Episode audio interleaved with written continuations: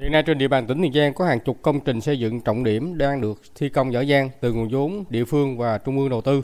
Đó là 6 cống đập ngăn mặn dọc sông Tiền, cầu Mỹ Thuận, dự án nâng cấp mở rộng kênh Nhân Gạo giai đoạn 2, các dự án xây dựng trụ sở cơ quan trường học, các dự án xây bờ kè ven sông, cù lao. Để đảm bảo an toàn giao thông, an toàn phòng chống cháy nổ và bảo vệ tài sản tại công trình dịp Tết cổ truyền, Quý Mão, các đơn vị chủ đầu tư có văn bản yêu cầu nhà thầu, đơn vị thi công bố trí nhân lực trực công trường, lắp đặt đèn tín hiệu, camera giám sát, gắn biển báo che chắn bảo vệ an toàn hiện trường, thường xuyên kiểm tra công trình khắc phục kịp thời các vấn đề kém an toàn phát sinh tại công trường.